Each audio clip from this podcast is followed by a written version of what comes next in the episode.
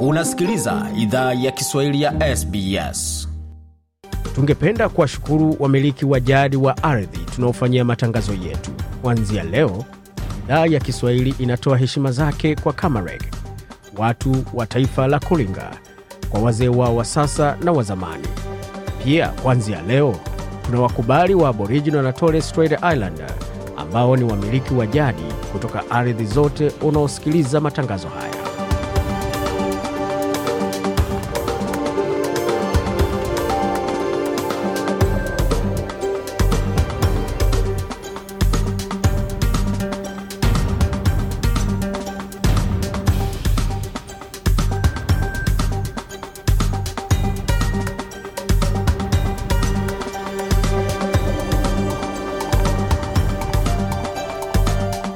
Popote ulipo na karibu katika makala ya idhaa Kiswahili ya SBS tukiwa na migode migerano, tukiletea makala haya kutoka studio zetu za SBS na mtandaoni anani ambao ni sbs.com.au mkwaju swali, akiwa na mengi ambayo tumeandalia kutoka studio zetu za SBS na pale pale tu unaweza ukapata tena kwenye tovuti yetu sbs.com.au Swahili katika jioni, ambapo kuna mengi tulioandalia, tukianza moja kwa moja kwa kile ambacho ni kionjo cha makala ya leo, tukianzia hapa ambapo suala so zima la kwa nini serikali nyingi za kijeshi zinapata kuwa vigumu sana kuweza kuachia madaraka ya serikali za kiraia. George Msamali ambaye ni mwana ni, ni Mkenya pamoja kuwa ni mtaalam wa masuala ya kisiasa na kidiplomasia kutoka Kenya, ana maoni kuhusu hilo. Pindi tu jeshi linapopendua serikali katika mataifa haya, inakuwa ni vigumu wao kujiondoa na kurudisha mamlaka kwa serikali ya kiraia, na hili si jambo ambalo tunalishuhudia Sudan peke yake, bali ni jambo ambalo tuliliona kule, tumeliona kule Burkina Faso, tumeliona Nigeria, tumeliona kule Ghana. Ilichukua muda mrefu sana. Bwana Msamali hapo na maoni yake kuhusiana swala zima la kwa nini jeshi la kiserikali huwa halipendi kuachia mamlaka kwa jeshi la kiraia. Na hapo baadaye kuingia viwanjani, tutajua ni kipi ambacho mashabiki wa Kanada wamezungumzia swala zima la Moroko kufuzu katika nusu fainali ya kombe la dunia baada ya miaka 49 ya bara la Afrika kujaribu na kushindwa. Bwana Akram anayapi kusema kuhusiana swala zima la kile ambalo ingependa kuona Moroko ikifanya katika nusu fainali. Tupo proud sana tupo proud, tunaenda kumsupport Morocco mpaka mwisho, kwa jua anarepresent continent nzima kwa sasa. E, hata kama ni Morocco lakini anapresent nchi zote kwenye Afrika. Tunafurahi, tuko naye mpaka last, na tena tunamwombea afike mpaka final. Bwana Athiei ni nahodha wa timu ya vijana wa Sudani Kusini, naye alikuwa naye kusema kuhusiana na kile ambacho ingependa kuona Moroko ikifanya na pia maoni yake kwa mashabiki wa watu wa Morocco wakiingia kwenye fainali, nataka watu wa Moroko wajue kwamba sisi wote wa Afrika tuko nyuma yao, tunataka washinde juu unajua Moroko wakishinda si ya Moroko pekee, ni ya Afrika nzima, so ni ya continent nzima. So wakiingia kule kwenye fainali, natumai kuwa Moroko wataweza kwenda, alafu waibuke washindi. Na hapo baadaye katika makala ambayo tumeandalia msanii mashuhuri kutoka Congo Shalamwana aaga dunia, mmoja wimbo wake hapo. Mengi zaidi kuhusu kile ambacho ameacha na kazi aliofanya utaletea katika makala ambayo si muda mrefu kutoka sasa. Lakini kwa sasa, moja kwa moja katika muktasari wa habari.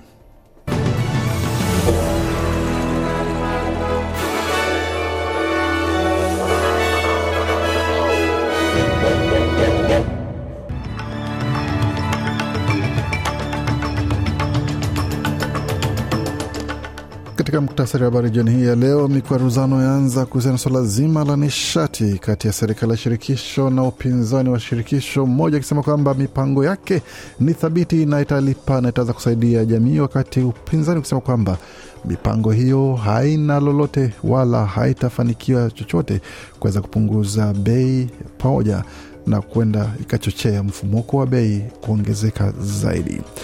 Katika suala lingine la kitaifa ni suala zima ambapo serikali ya shirikisho ama serikali badilo kipenda inaongeza muda kwa msaada kwa vijana ama watoto ambao katika hali mbaya kuweza kupata huduma za meno ambapo wataweza wamewekeza hela zaidi katika mfumo huo. Na katika taarifa zingine za kimataifa ni pamoja na zile za msanii Chalamwana kuaga dunia pamoja na wakazi mashariki mwa DRC ambao wanaelezea hali ilivyo huko wanapoendelea kujitafutia usalama na pamoja na WHO ikisema kwamba kuwasili kwa chanjo ya majaribio ya Ebola nchini Uganda ni ishara njema. Hiyo ni kwa mujibu wa taarifa kutoka WHO. Yote hayo katika makala ambayo yanakujia hivi sasa.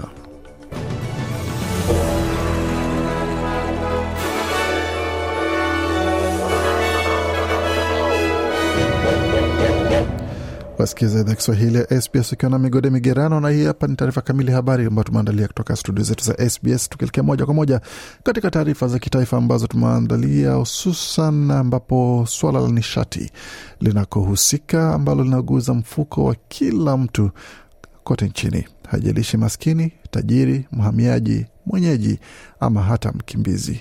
Iwapo una bili za kulipa, basi nishati itahusika na mfuko wako bila shaka utakuwa ni shahidi wa hilo. Waziri wa nishati wa shirikisho Chris Bowen ametupilia mbali dokezo zozote kuwa mpango wa nishati wa serikali unazochochea mfumuko wa bei. Mpango huo wa alama nne ulioafikiwa na serikali za majimbo na shirikisho wiki jana utaweka kikomo kwa miezi kumi na mbili kwa bei ya makaa ya mawe meusi kwa dola 125 kwa tani na bei ya gesi kwa dola 12 kwa gigajoule ndani ya wiki moja. Serikali ya madola pia itatoa dola bilioni 1.5 kwa serikali za majimbo na wilaya kwa ajili ya kupunguza bili kwa nyumba zinazostahiki pamoja na biashara ndogo ambazo mhasibu kwa mradhi mahesabu za wizara ya hazina zinadokeza zitaokolea nyumba wastan dola 230. Alipozungumza na shirika la habari la Sky, Bwana Bowen amesema kwamba mpango huo uliundwa haswa kutoinua mfumuko wa bei na The Treasury has been very clear on their advice to us on that point. Uh, so has the Reserve Bank. Anasema idara ya hazina imekuwa wazi sana kupitia ushauri wao kwetu kwa hoja hiyo kwamba hili si la upanuzi, kuwa hili linatupunguzia mfumuko wa bei. Katibu wa hazina ameweka hilo wazi kabisa kwa angalau nusu asilimia ya mfumuko wa bei. Kwa hiyo hoja hiyo haina mshiko. Ingewezekana kwenda njia nyingine, njia ambayo haijaundwa vizuri, ila hicho sicho tunachofanya. Akizungumza na shirika la habari la Sky, pia waziri wa nishati katika upinzani Ted O'Brien amedai kuwa mpango huo hautatumika wala hautafanikiwa kwa sababu Anasema waziri mkuu amesema kwamba atatumika tofauti katika kila jimbo na mkoa. Hawajui ni ngapi watu watapata, hawajui haswa jinsi itakavyotekelezwa, ukizingatia wanafanya kazi kupitia hifadhi data ya madola. Kwa hiyo tena wanaomba bunge idhinishe kitu ambacho hawajui jinsi kitatumika. Alikashifu kabisa alikashifu hapo serikali ya madola bwana O'Brien. Katika taarifa zingine ni pamoja na taarifa hizi kuhusiana na swala zima la serikali ya shirikisho ambayo imeongezea msaada kwa watoto ambao katika hali mbaya ambao wanahitaji huduma za meno kwa kuweza kuwekeza kwa kile kinachoitwa kwa kimombo kwamba Child Dental Benefits Schedule kwa muda wa miaka mingine minne.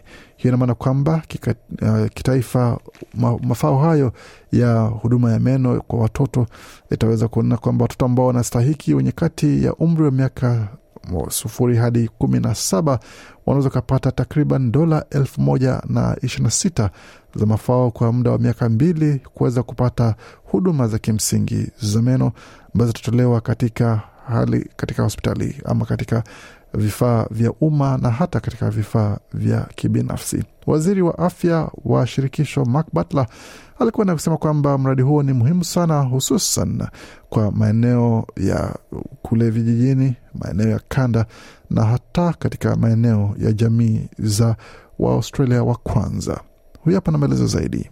We know households are under enormous pressure financially right now, but these services are Bwana Butler alisema kwamba tunajua kwamba nyumba nyingi ziko chini ya shinikizo kubwa wakati huu, na haswa huduma hizi ambazo zinatolewa bure bila malipo zitaweza kusaidiwa na zitaweza kusaidia kikubwa sana kupitia ule mradi wa bulk billing kwa madaktari, na zitaweza kutumika katika ofisi za madaktari wa meno ambao ni wanafanya kazi katika hali ya ofisi zao binafsi na pia wataweza kustahiki pia kwa wale ambao wanatumia mfumo wa afya ya umma kwa wale ambao wanapata huduma hiyo, alisema Bwana Butler. Tukielekea moja kwa moja katika taarifa zingine za kimataifa, tukianzia katika suala zima la chanjo ya Ebola ambayo WHO amepata chanjo ya virusi vya Ebola ya aina ya Sudan ni moja kati ya chanjo tatu zilizopendekezwa kufanyiwa majaribio na jopo huru la wataalam wa WHO. Chanjo nyingine mbili zitaongezwa kwenye majaribio wakati dozi zitakapowasili. Shirika la afya duniani WHO limesema kuwasili kwa moja chanjo tatu za majaribio ya Ebola nchini Uganda hapo Alhamis kunaashiria kwamba hatua muhimu ya kihistoria katika uwezo wa kimataifa wa kukabiliana na mlipuko unafanyika. Dozi elfu moja mia mbili za chanjo ya virusi vya Ebola aina ya Sudan ziliwasili siku 79 tu baada ya mlipuko kutangazwa Septemba 20, WHO limesema. Uganda, katika nukuu yao ni kwamba Uganda inaonyesha kuwa utafiti wa kuokoa maisha unaweza kupangwa mara moja kati kati ya milipuko, alisema Daktari Jane Ruth Acheng Achero, waziri wa afya wa Uganda. Tukimaliza nukuu yake. Kwa upande wa mwingine, WHO ilisema kuwa kuanza majaribio ya awamu tatu nchini Guini wakati wa mlipuko wa Ebola huko Afrika Magharibi mwaka elfu mbili kumi na tano ilikuwa ni miezi saba tangu kutangazwa kuwasili kwa chanjo.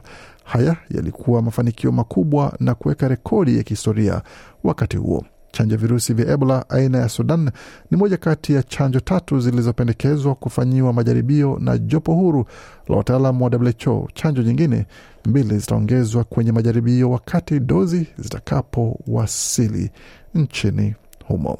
Tukiendelea moja kwa moja katika taarifa zingine ambazo tumeandalia, tukizungumzia swala zima la hali ambayo inaendelea kule Jamhuri ya Kidemokrasia ya Kongo, ambapo waasi wa M23 waliwaua raia wasiopungua mia thelathini na moja wakiwemo watoto kumi na mbili na walifanya ubakaji zaidi ya dazeni mbili hapo Novemba 29 hadi 30 katika vijiji viwili kwenye eneo la Ruchuru ikiwa ni pamoja na Kishishe, Umoja wa Mataifa umesema. Katika kambi ya wakimbizi mashariki mwa Jamhuri ya Kidemokrasia ya Kongo maarufu DRC, Eric Samuel Tuisenge na Florence walielezea waliowasibu wasi, wasibu yaliyowasibu walipotembea maili kadhaa wakikimbia uh, shambulizi baya la waasi katika kijiji chao. Waasi wa M23 waliwaua raia hao kwa, kwa mjibu ambao umetolewa na kwamba kundi hilo limekanusha kuhusika likilaumu risasi zilizopigwa kiolela kwa vifo vya raia wanane. Lakini katika kambi ya Mongote, Eric Neheso, Nesehose alisema kuwa hawezi kusahau alipowaona wapwa zake Jacques na Musai wakipigwa risasi mbele ya macho yake. Anasema kwamba katika nukuu ya bwana Eric anasema kwamba walitoka nje ya nyumba wakipiga kelele, kuna milio risasi, alisema. Risasi ziliwapiga wakiwa mlangoni na walifariki papo hapo wakimbia kuokoa maisha yao. Eric na wanavijiji wengine walitembea umbali wa kilomita 40 hadi 60 kuvuka milima hadi kambi ya Mungote wilayani Kichanga. Mashariki mwa DRC imekuwa ni eneo tete kwa miaka mingi na ni makazi ya makundi yenye silaha, na hali katika eneo hilo bila shaka inaendelea kutafutiwa suluhu kupitia Umoja wa Afrika pamoja na kupitia suala zingine ama kupitia uh, juhudi zingine ambazo zinafanyiwa kazi na wilaya za kimataifa. Katika taarifa zingine ambazo tumeletea ni pamoja na kifo cha msanii Chala Mwana ambayo tumesema mwanamziki mashuhuri wa DR Congo ambaye amefariki. Alikuwa mwimbaji bora katika miaka ya themanini na tisini na nyimbo kama Dezo Dezo na Karibu Yangu ambazo zilitawala kwenye matangazo. Mwanamziki huyo mashuhuri wa Elizabeth Chalamwana Mwidikai maarufu kama jina la jukwani Chalamwana amefariki dunia Jumamosi asubuhi Disemba kumi jijini Kinshasa. Kifo chake kilithibitishwa na mwenzake Claude Mashala katika ujumbe kwenye mitandao ya kijamii. Katika nukuu yake ni kwamba Mungu mwema ameamua kumchukua mamu, mama, mama wa taifa Chalamwana. Mungu mwema atukuzwe kwa nyakati zote nzuri alizotuletea hapa duniani. Kwa heri mamu kutoka kwangu, aliandika Mashala bila kuelezea kwa undani sababu ya kifo chake. Shalamwana alikuwa na umri wa miaka 64 wakati wa kifo chake. Mengi zaidi kuhusu mwanamziki huyo tutaweza kuletea katika makala ya Jumanne pamoja na makala ya jioni hii ya leo tutakapopata wakati, tukiendelea na yale ambayo tumeandalia kwa sasa, kujua ni kipi ambacho kinajiri kutoka ulimwengu mwingine wa michezo.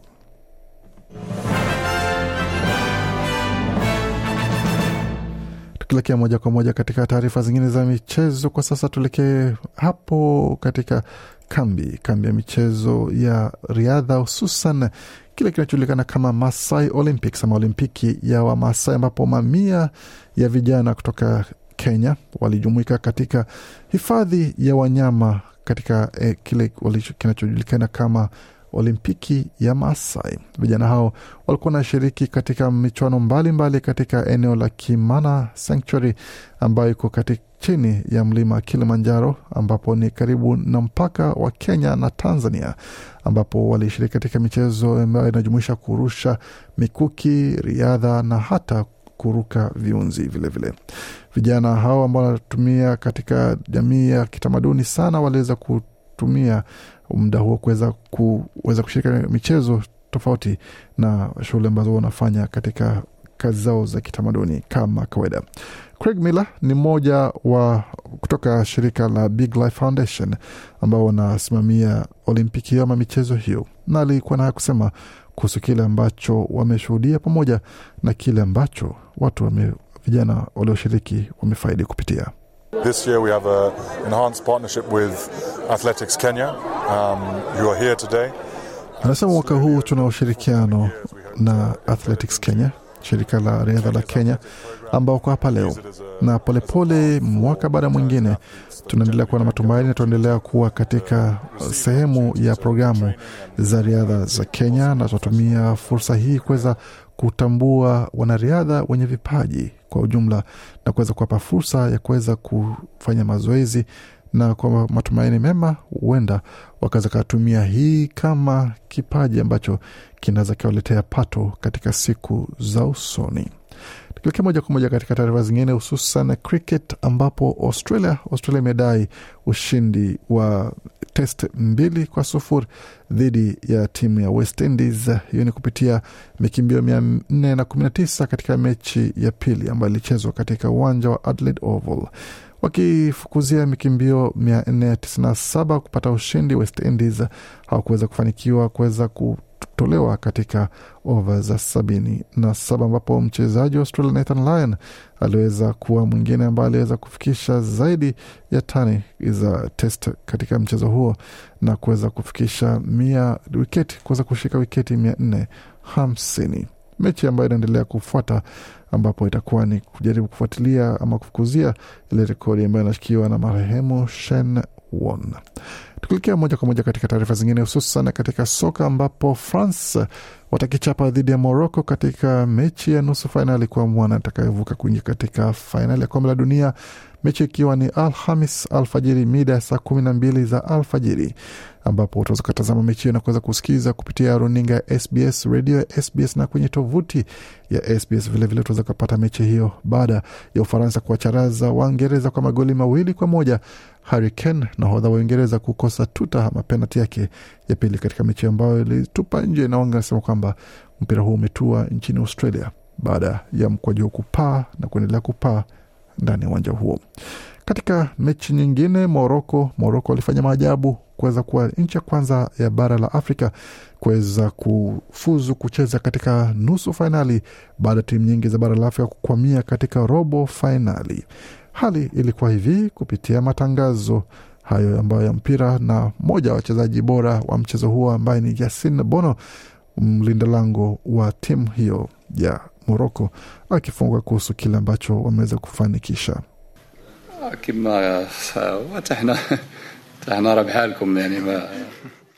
We're in the same state you are. Pinch me. I think I'm dreaming. These moments are great, but as our coach said Akizungumza hapo kupitia mkalimani, anasema tuko katika ile hali ambayo nyie pia mko tuko katika hali ambayo ni ya kushangaa, hali ambayo ya kusajabisha, hali ambapo anasema ni, ni chuni kidogo niweze kujua kama sioti eh, ni hali ambayo sherehe na nderemo zinaendelea, na mwalimu alisema kwamba tutakapofanya ni kuweza kubadili mtazamo wetu na kuweza kubadili tunavyofanya. Kwa hiyo tuna hatujihisi kwamba sisi ni wanyonge wala sisi hatuna uwezo mchezaji wa Moroko anaweza kukabiliana na mchezaji yeyote duniani, na ni kitu ambacho ni muhimu zaidi katika mechi hii na kutangia katika nusu fainali, tukiwa na matumaini ya kwenda zaidi ya hapo na kuweza kuonyesha hali ya Moroko pamoja na ujasiri wa Kiafrika. Katika mechi nyingine ya nusu fainali itakuwa ni kati ya Argentina dhidi ya Croatia, mechi ikichezwa siku ya Jumatano. Jumatano mechi ikianza mida saa kumi na mbili za alfajiri kwa masaa ya mashariki ya Australia. Yote hayo ni pamoja na ndoto ya Cristiano Ronaldo katika kombe la dunia ikikamilika, na labda kwa uzuri, lakini je, kazi yake pia inafikia kikomo, ikiwa ni kwamba kumbuka kwamba hana timu kwa sasa. Kwa hiyo utaendelea kufuatilia hali yake kuweza kuona kwamba alitokwa na jo, na joto pamoja na kutokwa na chozi ndefu sana baada ya kutupwa nje na vijana wa Moroko. Lakini yote hayo tutaweza kujua katika makala ya michezo ambayo itakujia muda usio mrefu. Kwa sasa tutazame hali ilivyo katika masoko.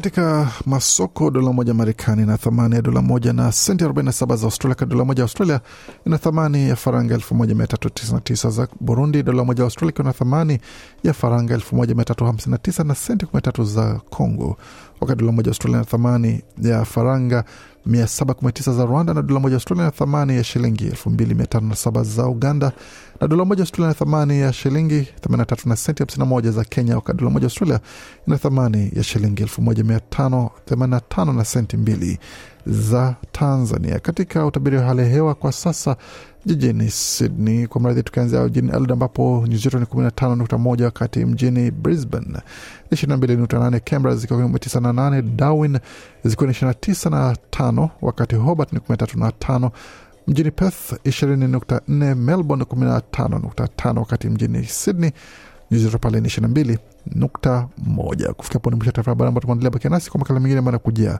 kutoka studio zetu za SBS Radio.